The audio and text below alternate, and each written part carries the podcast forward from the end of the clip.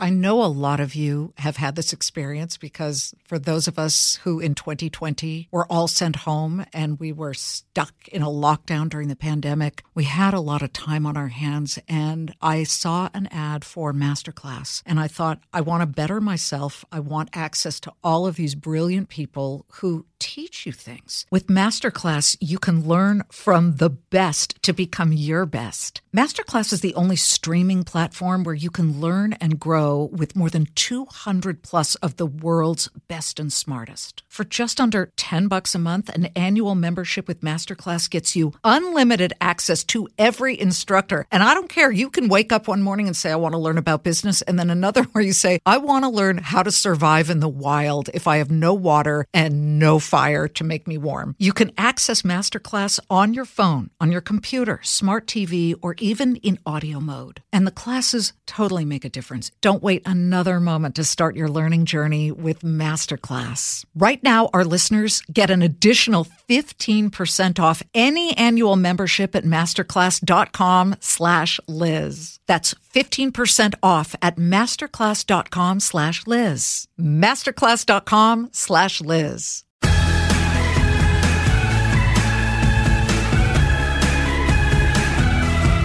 Had you guys told me when I was growing up in Los Angeles in the 70s that one day I'd be a resident of New Jersey, uh, I'd have probably done a spit take of my fresca. But here I am, yes, a proud resident of New Jersey, the very state that turned out a guy named Larry Kantor. Larry grew up in a tiny house in Elmwood Park, New Jersey. His mom was an orphan. Uh, when his dad lost his liquor store job when Larry was a baby, he ended up taking bets on college basketball games. They were not wealthy, if you understand this.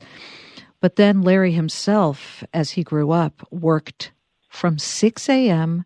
to 2 a.m. every summer day. You heard me correctly 6 a.m. to 2 a.m. every summer day to pay for college.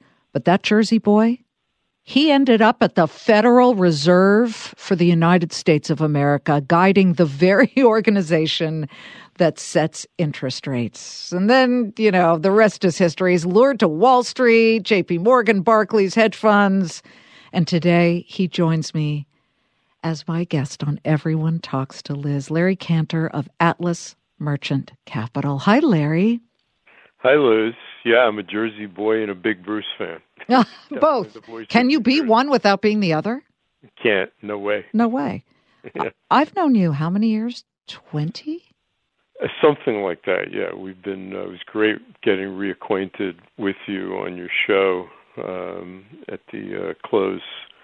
Stock Close, a great show, and I really enjoyed seeing you again. You're, yeah, you're, because Larry used to come on my show when I was at CNBC. Um, that's true. Yes, my previous life, but uh, yeah. it was great to have you on the other day, and yeah. and and we started talking in the commercial break, and that's right. when I realized, oh my God, you have to be a guest on Everyone Talks to Liz. What a story you have!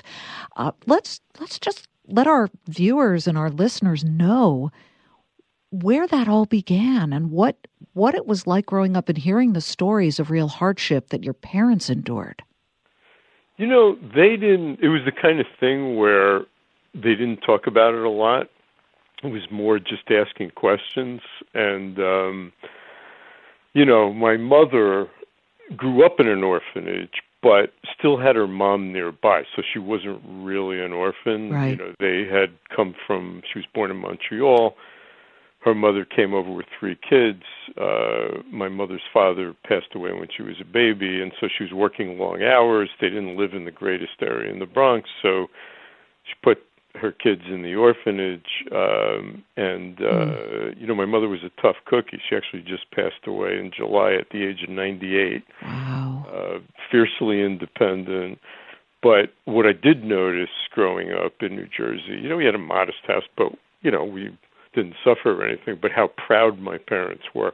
You would have thought we lived in a mansion. I mean, for them, just, you know, my dad was a single child, also no father, and he and his mom rented a room in someone else's apartment. Oh. One thing I didn't mention, Liz, Yeah. which is sort of a weird thing. My father's best friend from the ages of 12 to 10 to 13 was Alan Greenspan, Are you kidding? Who lived across the street in Washington Heights. The former Federal Reserve chief. Yeah, Greenspan had his own apartment. So after school, you know, my father didn't want to go in this strange apartment, so he hung out at Greenspan's place all the time. And when I was getting my PhD, Greenspan hadn't been Fed chairman yet, but he kept saying, "Larry, you know, you got to talk to Alan. We were good friends." And you know, I wanted to make it on my own, but I eventually met him. You know, when I was at J.P. Morgan, I had left the Fed because I worked for Volcker. Greenspan, it was funny, just coincidentally, he was on the board of J.P. Morgan, and he moved to be chairman of the Fed. And uh, so, you know, I'd come back and visit once in a while. And, you know, I figured one time, you know what, and see the senior staff. So I went up to the chairman's office and I knew his assistant because it was the same as uh, Volcker's assistant. I said, Is the chairman around? She said, Yeah. I said, Well, I'm going to be around today. And my dad, I mentioned who my dad was and was his best friend. And so while I was wa- around at one of the meetings at the Fed, all of a sudden there was a call. The chairman wants to see you, and uh, so I walked in, and he started telling me stories of him and my father playing touch football with a rolled-up newspaper, and Oh my stuff. And, gosh. um, Wait know, a minute. Please uh, tell me your father got to see you get to the Federal Reserve. Was he alive for that? Oh yeah, Oh, he was. goodness. Yeah, Okay. he saw. Um, in fact, he was around all the way through uh, my J.P. Morgan years and the beginning of my Barclays years. Um, very proud, and um, you know, uh, I. You know, he's. Uh, it was funny because when I met Greenspan, my father remembered his childhood friends based on position that they played in baseball, and he used to say, "Greenspan, you know, for a little guy, he was a hard-hitting first baseman." So when I met Greenspan, I said, "You know, my father remembers you." I didn't say little guy. I said as a hard-hitting first baseman. And Liz, if you could have seen the smile on his face, he nodded, smiled. He goes, "I was a pretty good ball player." I mean, oh. if I had if I'd have said you were the greatest chairman in the history, it wouldn't have made him as happy No. As that. And then subsequently, a couple months later, he was making a speech at the Economic Club in New York, and I attended. And it was some big thing had happened in the markets, and you know, there's crowds of people and press. And he's walking up to the podium, and he sees me, and he beckons me over and starts whispering, "How's your father?" You know. You know, you and your, you, me and your father made up again. You know, starts talking for a couple minutes before Oh. up, and then all the reporters came over to me. What? How do you know Greenspan? What did he say? I said it was personal. You know, it was a, just a funny thing. But Well, you look like a big macher because Yeah, you right, are. exactly. Oh, my gosh. That is just amazing. Talk about six degrees of separation. Yeah, yeah. Well, let's. let's Greenspan was a jazz musician. You know, I don't know if you knew that. I but, knew he uh, played music. Yeah, he did. And my father saw him, and with my mom saw him at a jazz club before I was born. And you know, Greenspan, you know, he was in a pretty big jazz band. You know, not Tommy Dorsey or Benny Goodman, but one of the top jazz bands, which, as you know, at that time in the late 40s, right Huge. after the war, was huge. Yes. That was the music. It's like rap music is today, and that's what they thought he was going to be. But It sounds like your parents were lovely, warm, and loving people. They just didn't have a lot of money. And therefore, knowing that you wanted to go to college, yeah. you had to shoulder most of it yourself. Yeah, my dad said, "Look, um, I'm going to give you a thousand dollars a year. Um, I don't want you supporting me. You know, when I retire." I ended up actually supporting my mother for a while, but so you know, you you can do it yourself. So you know, I immediately realized since I grew up in New Jersey, Rutgers was the place I could afford, and um, you know, I worked while I was going to school, and uh, as you said, I worked in resort hotels. Um, Where on the shore? Waiter. No, this was in the Catskill Mountains. At one time, the Catskill Mountains, the Concord, Oh, sure. the Singers had all the big resorts. Frank Sinatra used to go up there, Jerry Lewis, and you could go there. They didn't pay you a salary, basically, it was room and board, but it was all tips. And so I hustled. You know, I was a waiter, which meant getting up early for breakfast and setting up. I uh, was a bellhop in between meals, and then at night I worked in the nightclub as a nightclub guy. So, and, what acts did you see? Was this Grossinger's or another one? I was at one of the medium-sized hotels, so I didn't get to see the big. Uh, you know, Jerry Lewis used to go up there. I mean, they had big acts there, right. even Woody Allen. But I didn't get to see any of the big acts. But um, you know, the one thing was, you know, I remember in college, you know, my friends, you know, I was into were into partying and having a good time, and I was too. But I used to sneak off and study, and the whole time I was there, I was thinking, you know, what am I going to do with this?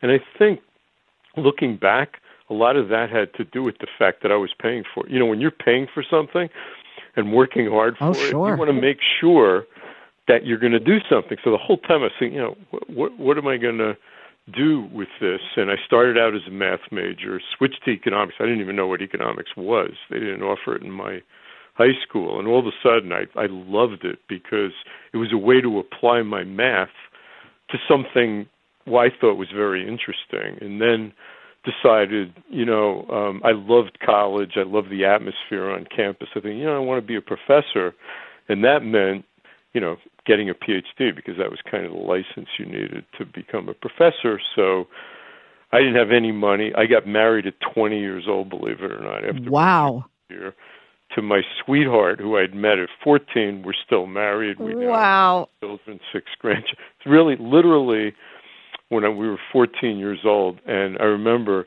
we kissed and knew immediately we were going to get married. That's Come crazy. on, really?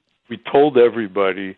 I remember betting a girl I was sitting next to in English class a thousand dollars that I was going to marry her. she said, "You're just a kid. What do you know?"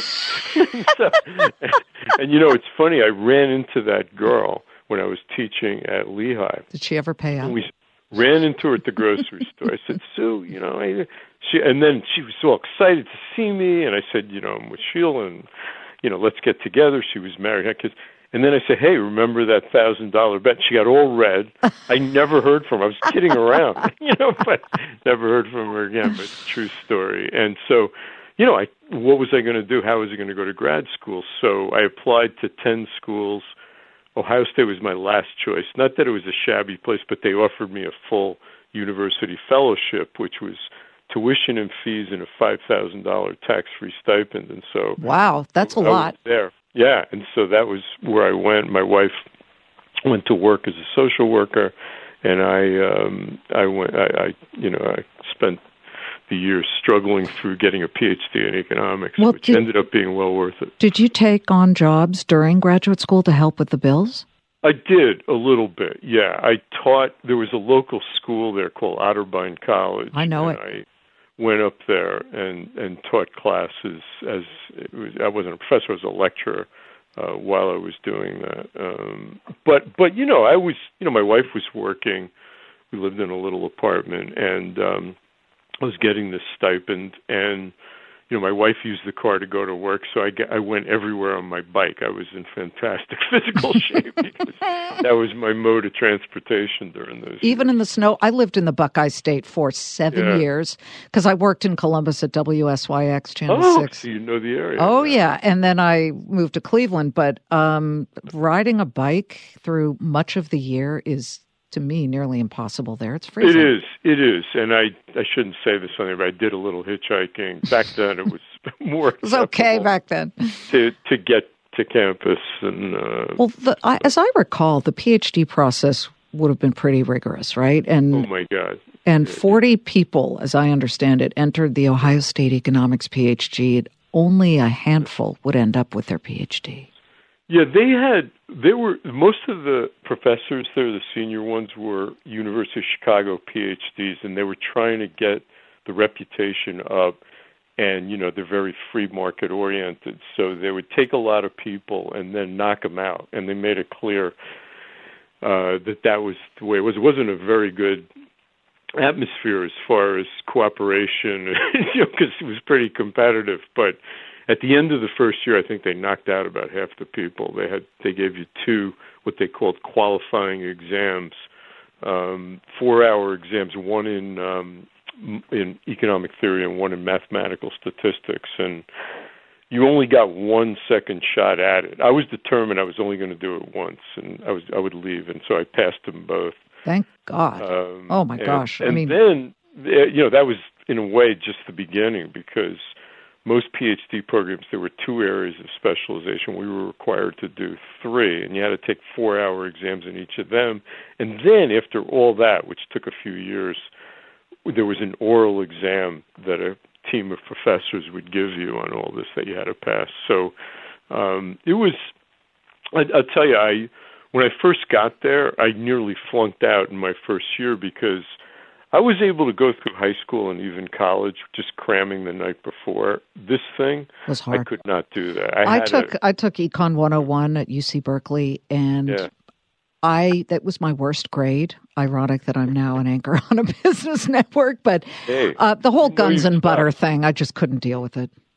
Right. So it was it was it was pretty miserable in terms of doing the work, but um, I got through it and I um, managed to. And then you know the other thing about it is, um, and this isn't just Ohio State, but there's I read some statistic that only about half the people that get through all that finish their dissertation. They call them ABDs, all but dissertation. Um, so it's they really don't teach you how to do independent mm. research. They teach you how to understand other people's research. And once so, you got that PhD, which we know yeah. stands for piling it higher and deeper, you yeah.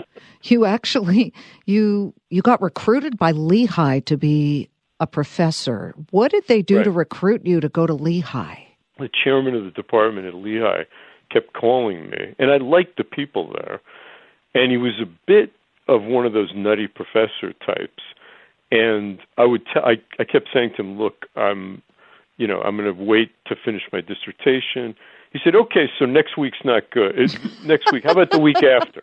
And he kept calling. And finally, I said, "You know, I'll just go out there and uh just for you know see what it's like." And I really liked all the professors, and I said, "The hell with it! I'm, I, I like the atmosphere there. I like the department. Mm. It would the economics department was was in a business school. A lot of times they're in liberal arts, and I, I was my dissertation was in economics and finance, so I wanted to be in a business school, um, and um, it worked out. Although you know, it wasn't like being a student, which is obvious, but you know, was wasn't as much fun. Mm-hmm. Uh, and um, I ended up doing a sabbatical at the Kansas City Fed, and um, realized that I liked applied research a lot more than academic research. You know, the president of, as you know, the Federal Reserve Banks are on the FOMC, and I got involved in briefing and you know policy work and I thought wow this is great and so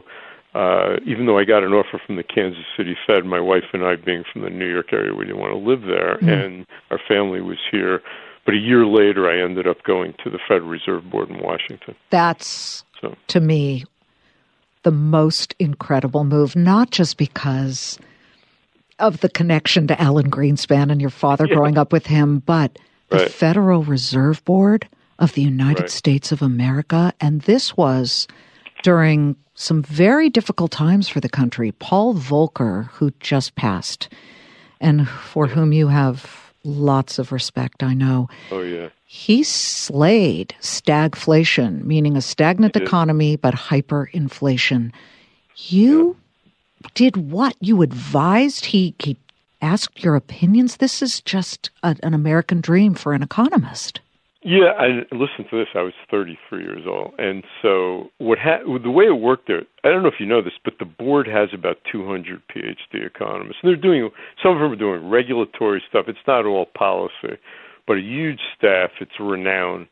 About at that time, it's changed now, but at that time, about a dozen were on what they called the briefing rotation. So every Monday morning, the staff briefs the board, including the chairman. There's three briefings. There's one what they call domestic real.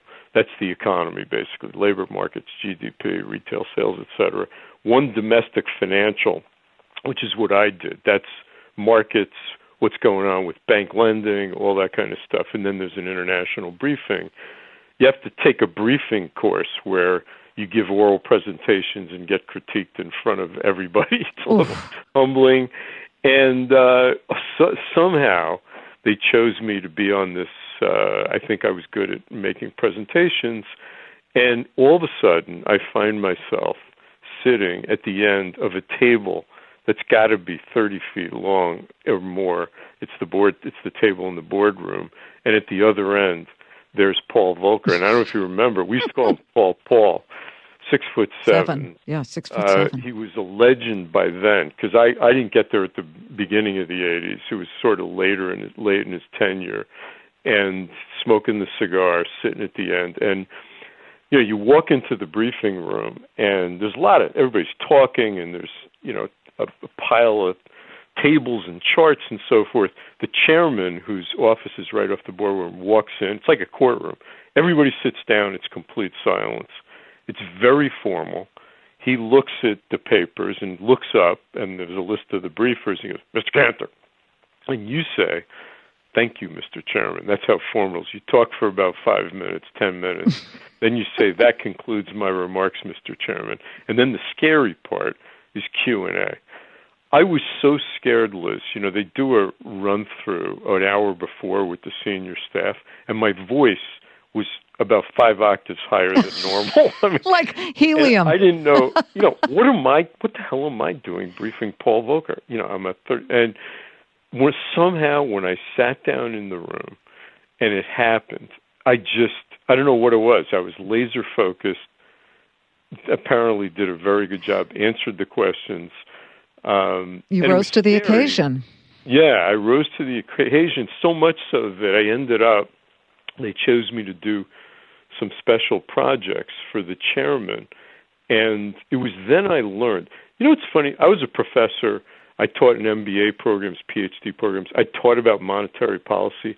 I really didn't know how it worked until I got there. Great. You know, the chairman's, you, you know what I mean? The chairman's got one vote out of 12 on the FOMC.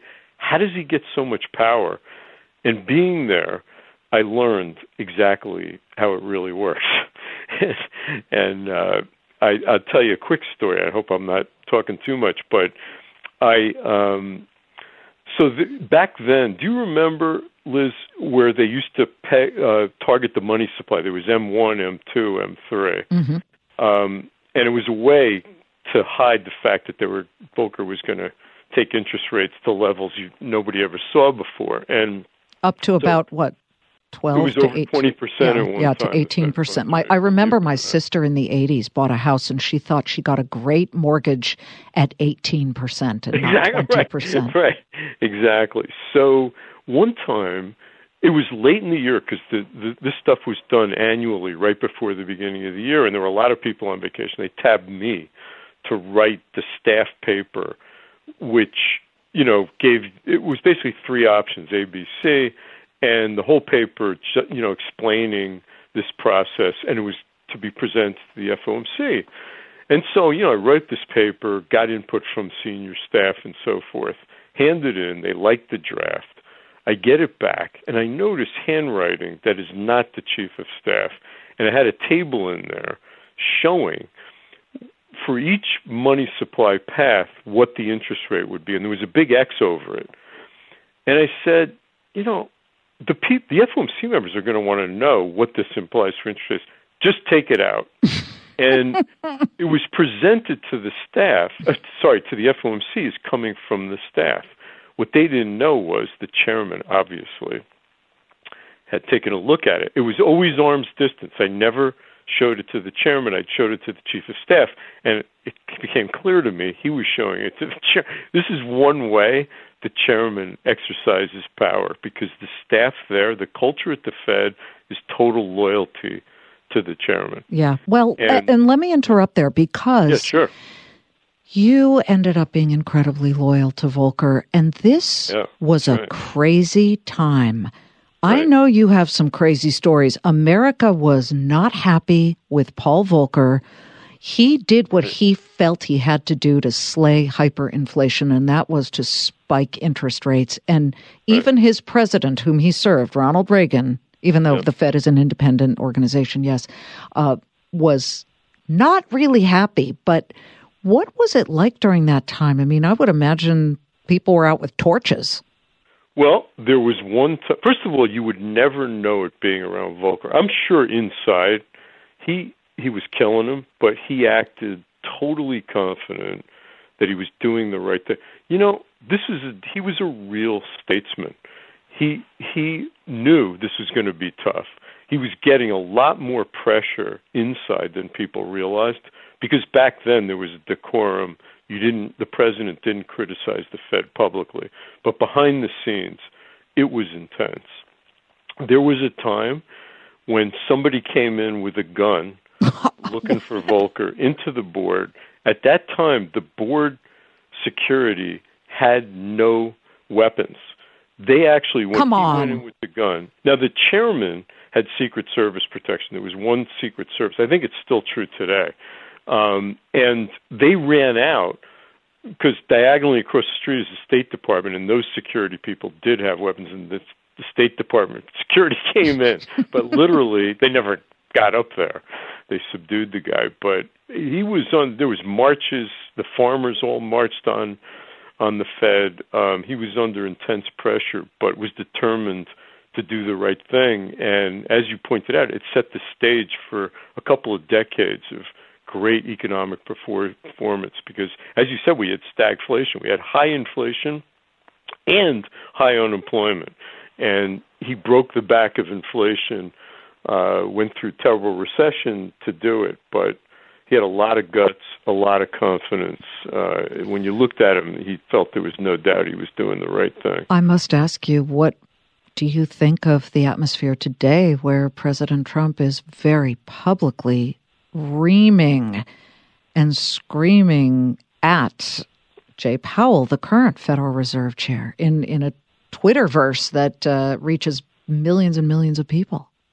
Yeah, so everybody who worked at the Fed is horrified that this is going on because there's nothing more important to the long term health of the economy than an independent central bank. Can you imagine? And by the way, there's massive evidence. Countries that don't have independent central banks are the ones that have these bouts of hyperinflation and uh, horrible recessions. And because if you let people who are subject to being reelected every four years, the give them the reins on expanding the money supply. You can always make things look better in the short run at huge cost in the long run. Uh, so, uh, in fact, you know what's interesting? When I was leaving the Fed, back then, we didn't even, the Fed did not even announce when they changed rates. I don't know if you remember that. There, there was a whole empl- group of people called Fed watchers that would just try to decide. read the tea leaves. Right, read the tea leaves because they didn't even announce it. When I left, I mentioned to one of the senior staff when I left for J.P. Morgan, you know, at some point, you guys are going to have to have more transparency. And he said to me, if we do, if we did that, every time we raised rates, we'd probably get called up on the hill. Now that's not happened, but but when I look at what's going on now, I think back to that, and yes. I, you know, I think maybe too much transparency is not a good thing because now the Fed's attacked all the time, and again, I think that independence is is critical. I well, think they've maintained it to the best that they can, but this is we're getting into dangerous area here. I think. It sounds like it. It feels like it. Uh, they yeah. have to be able to make these decisions without politics uh, leaning them right. Uh, in one direction or another, or hanging like that sword of Damocles over their head. You ended right. up being recruited by J.P. Morgan from the Fed, right? And right. and therein began your career on Wall Street. Yeah, in you know, Lo- via funny, London, right? You, well, I went to J.P. Morgan first in New York, and then they sent me to London to be the chief European economist there.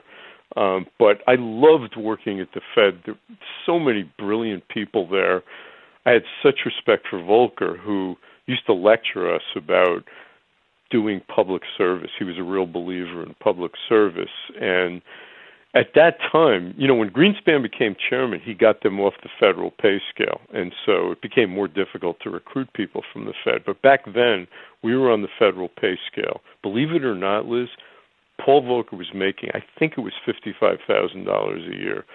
And there was nobody on the staff making more than the chairman. I had three children very quickly because I had a daughter and then twin boys, and so within three years, I went from zero to three kids. My wife dropped out of the workforce to take mm-hmm. care of the kids, and mm-hmm. I still wanted to stay at the Fed because I loved it. And somehow J.P. Morgan found out about me. I, I, I don't know how, but and started calling, and I kept saying I wasn't interested and listing all these reasons. They pulled a like, Lehigh on you. yeah, I mean, it was funny because this was like, you know, there's a famous Groucho Marx line I wouldn't want to belong to any club that would have me as a member. And this was the converse of that. The more I said no, to, they weren't used to government employees refusing, and J.P. Morgan especially. Uh, so they kept getting more interested. And in one conversation, I said, I mentioned that the cost of living was higher in New York than than than Washington, and this this was a language they clearly spoke because they called me back in about five minutes and said, you know, we'd like to help you with a deposit on a house. And I went oh. home that night and told my wife about it. And she goes, you know, why don't you go up? We were pretty, we were struggling. why don't you go up there and uh, see uh, what what it's like up there? See what it's... so I said, yeah, maybe it'll be a good experience. And I went up and ended up taking the job and. um and that was uh, who was running J.P. Morgan at that time. Um, it was Lou. Um, uh, what is it? right before Dennis? Lou Preston. Lewis Preston was running J.P. Morgan, and he was succeeded by Dennis Weatherstone. And um, you know, it was interesting because um, when I was there, he, you know, obviously they knew I came from the Fed, and you know, Volcker was a legend at the time, and um, they actually it shocked me that the Reagan people I knew through Lou Preston was actually asking for names of possible successors to Paul Volcker, which amazed me. But it tells you, shows you how m- much disdain they had yeah. for what Volcker had done. Well, Larry, today you're at Atlas, and uh, right. of course it's founded by Bob Diamond, who used to run yep. Barclays. You also yep. did a stint at Barclays. I did. You you now really kind of call your own shots. And I would love to know, though, having grown up the way you did, with your parents having endured the hardships that they did, what is today your definition of success?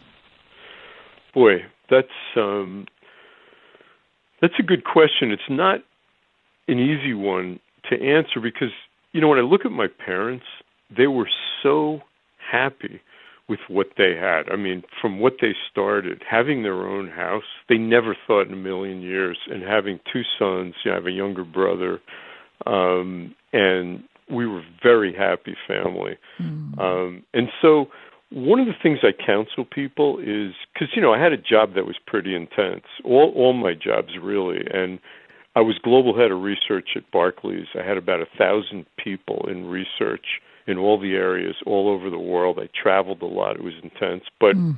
I always counsel people do not neglect your personal life because I think it affects your work when you don't have a happy personal life. I'm so lucky. I have a great wife. I have tremendous kids. I now have six grandchildren. I'm close with all my kids.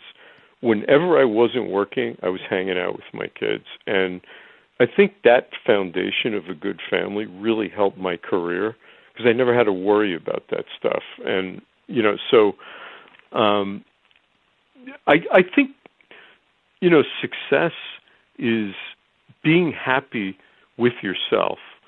Um, I personally, for me, it's having a, a, a good family around you. Uh, you know, people you love, people you respect, people who have your back um, I, you know, for you know, and I've been very fortunate to to be financially successful and financially independent. But you went but, for your passion. You know, Warren Buffett always says, pick your passion first, and then your profession will come from that, and then your success will come in turn.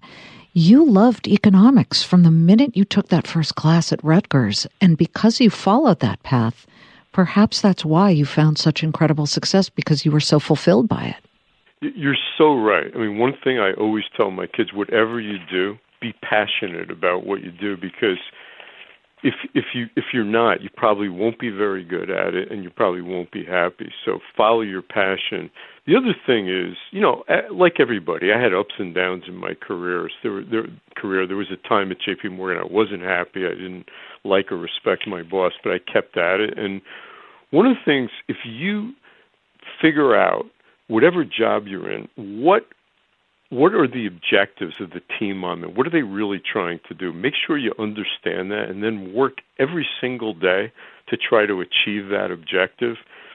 And if you do that and you perform well and you have the right attitude, good things are probably going to happen. That's what happened to me. I'm sure I had some luck along the way too, but whatever I was doing, I was a I was passionate about it. You're right about about economics and the jobs I was doing uh, um, but you know, just strived every day to try to make whoever I was working for, whether it was the Fed, J.P. Morgan, Barclays, that institution, and even now Atlas, succeed in what they were trying to do.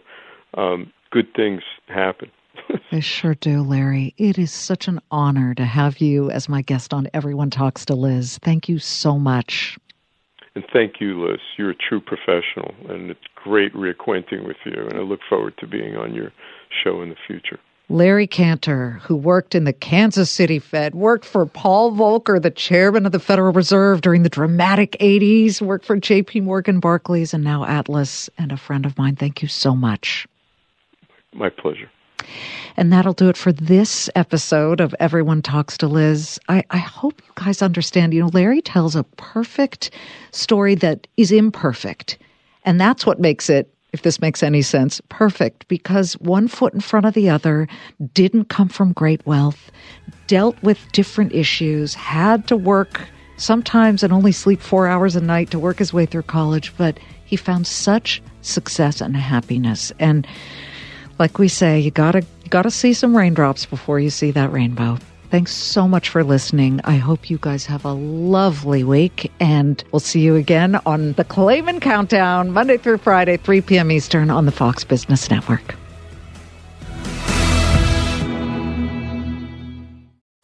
This is Jimmy Failla, inviting you to join me for Fox Across America, where we'll discuss every single one of the Democrats' dumb ideas. Just kidding. It's only a three hour show. Listen live at noon Eastern or get the podcast at foxacrossamerica.com.